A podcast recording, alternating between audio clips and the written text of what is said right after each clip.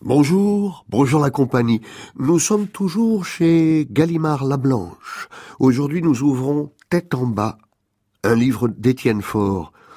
Rentrée d'hémisphère sud où j'ai vécu tête en bas, en sueur à fleur de sel de peau, je ne peux me défaire du soleil qui surexpose mes nuits, sans horaire, sans arrêt fuyant le jour, les morts d'en haut, leur insomnie devenue diurne, sans qu'on y voie grand-chose dans ce dédale, assommeillé sous terre, sol noir, réchauffé au néon, cadran de lune, puis renaître à l'heure où s'éteint la ville, je me réveille plein de l'été quitté, antipodiste en chute libre et vol ébloui, demeure sous les senteurs plus qu'entêtantes, entêtée de la peau transie, pesanteur qui me rive à nouveau au nord. Tête en bas. Voilà, si la poésie est un état, il est peut-être euh, celui-là pour Étienne Faure. Tête en bas. Un dimanche aux zoo, on allait voir les singes en pleurs de n'avoir qu'une vie. Rire et... Non, plutôt cet autre poème, celui-ci ce petit bloc de prose qui se découpe et partout pratique l'enjambement qui donne circulation aux images et au fil du poème.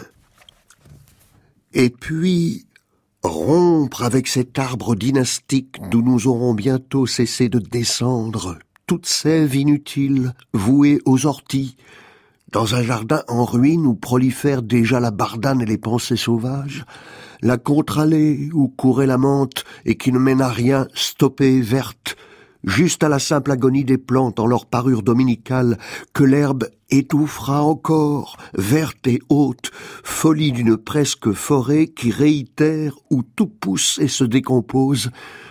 Le monde est pourrissoir, l'amour idem.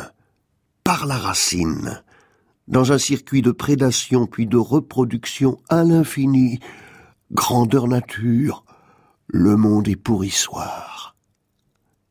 La vie aux orties. Hein, le titre euh, arrive après. Ben, c'est donc pas le titre, c'est la conclusion. La vie aux orties. Sa version du paradis perdu, Paradise Lost, le, le poème de Milton.